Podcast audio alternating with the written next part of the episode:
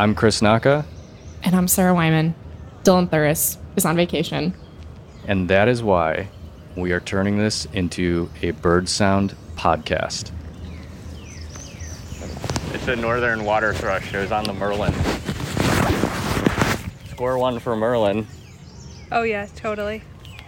So we're hearing myself and my wife Aiden birding in Prospect Park, which is something that we've been doing for the past two years and have done a lot over the summer. But the audio is recorded by an app called Merlin. Everything is here. It's like a murderer's row.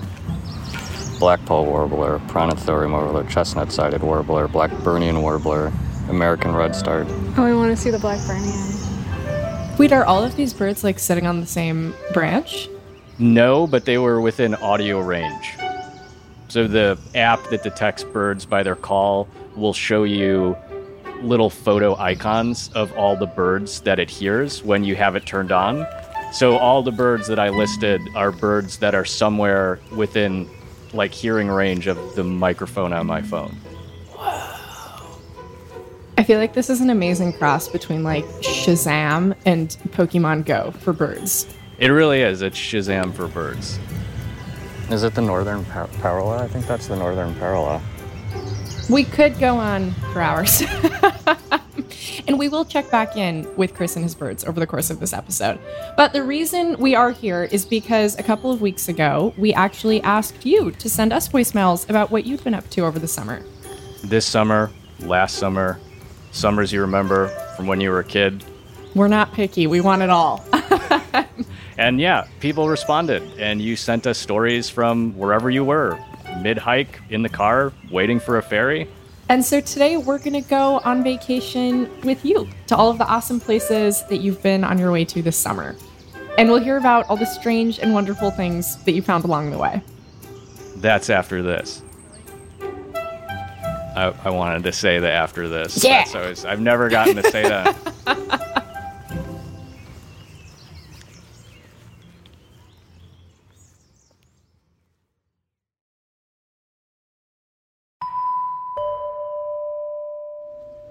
Hello, Dylan and the Atlas Obscura team. My name is Allie, and I'm currently in Hawaii Volcanoes National Park. I just hiked out to see the Kilauea volcanic eruption this morning. Um, super early start. I wanted to see it when it was totally dark outside, so I started hiking at 4 a.m., and I was the only person on the trail. When it's just you with a flashlight and the stars to light your way, um, can be a little spooky. So uh, I decided to listen to Atlas Obscura on my hike, and I was listening to the Organ Pizza episode. Every job is a grind sometimes. There's spreadsheets, there's expense reports, PowerPoint presentations, or there's playing the Phantom of the Opera on the organ. I started hiking in the dark, and the stars were so bright and amazing. It's about a mile out, and then you get to the overlook where you can see the lava down in the crater, and there's the lava lake and different orange spots where it's active lava coming through, and then it gets darker as it cools. I was the first one out there all alone by myself, and it was a really surreal experience to have the stars all above me with the lava way out in the distance. The next people that got to the overlook were a really nice family, and they had binoculars that they set up so you could get a really close up look, which was super cool. Shout out to Sam, Varuna, Serena, and Tommy for letting me check out the binoculars. Um, I even held my phone up to the binoculars and was able to get a pretty good recording of the lava bubbling and spouting out everywhere.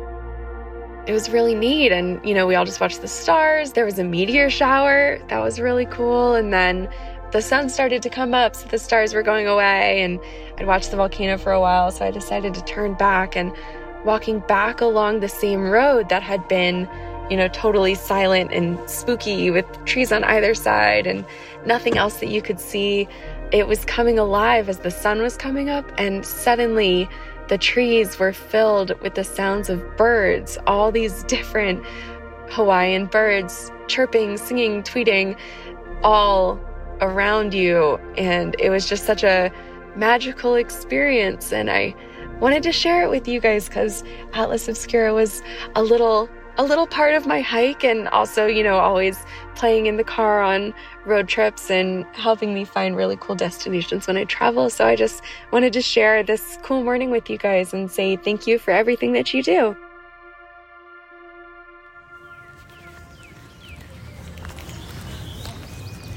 Let me see. What do they look like? It's probably.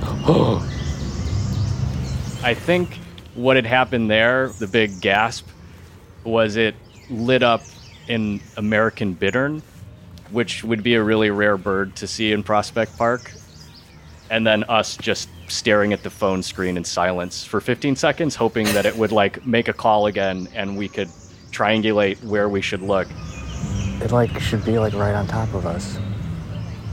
Uh, but sadly, Merlin is not great at detecting bittern calls, and it was probably a bullfrog.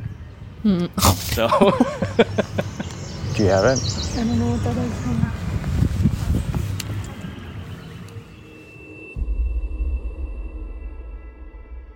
Hello, it's Christy calling from Ottawa, Canada. And I wanted to let you know about a cool thing that my daughter and I found on a road trip earlier this year in June. We were driving along the Sunshine Coast in British Columbia uh, when we were trying to kill some time in Powell River while we waited for the ferry boat to go across to Vancouver Island. And we were exploring and we found this very strange floating breakwater and uh, we started to, to Google and read some signposts, billboards around the area to find out what was going on. And it was, um, it's a breakwater that's been made out of floating concrete ships. And they were all remnants of World War One and World War Two ships that were built when there was a shortage of metal, from what I remember reading.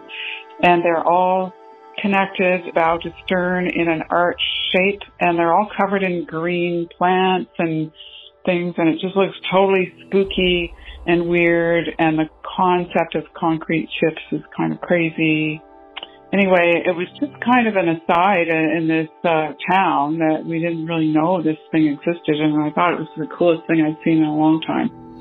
Thanks so much. Bye.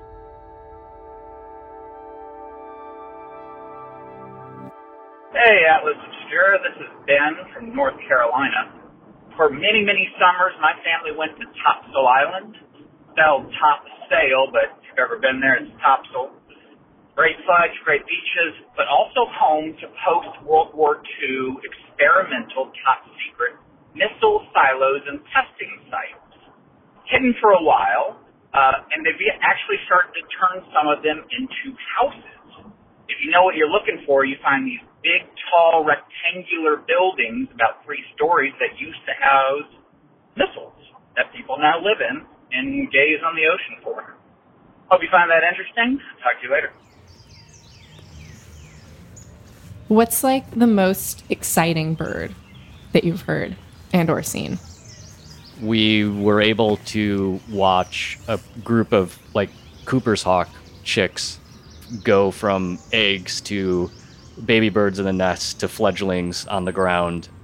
That was really cool to see because they were doing all of these little hunting behaviors even if they weren't actively hunting they you could see them practicing like kind of flying up 3 feet and then dropping down with their talons on imaginary prey but they just looked like big silly chickens. It was very, it was very cute.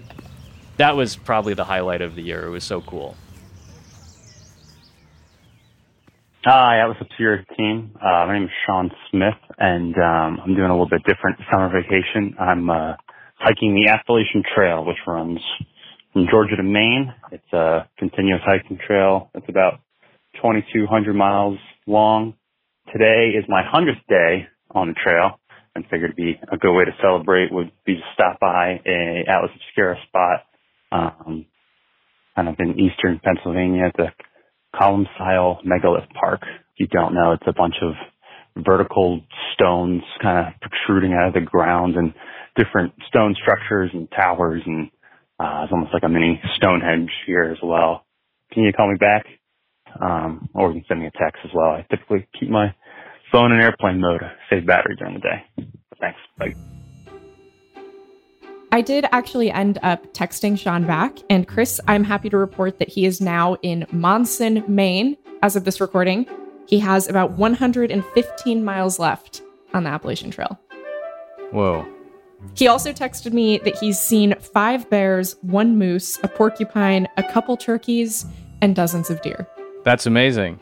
And since I texted him, Sean has also been sending me some voicemails from the trail. So we might hear from him again in the future. Thanks to everyone who called to tell us about your summer adventures. If you, yes, you, have a story you'd like to share, you can call us at 315 992 7902 and leave a message. Just so you know, it's going to cut you off after about three minutes, but you can call back and continue the message. Or if it's easier, just send us a voicemail at hello at atlasobscura.com. We are gearing up for Halloween over here at Atlas Obscura. It is never too early. So if you have any stories that are strange, macabre, or spooky, go ahead and give us a call and tell us about those places.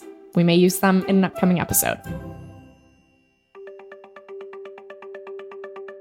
This podcast is a co production of Atlas Obscura and Witness Docs. Our production team includes Dylan Thuras, Doug Baldinger, Camille Stanley, Willis Ryder Arnold, Manolo Morales, Baudelaire Seuss, Gianna Palmer, Tracy Samuelson, John Delore, Casey Holford.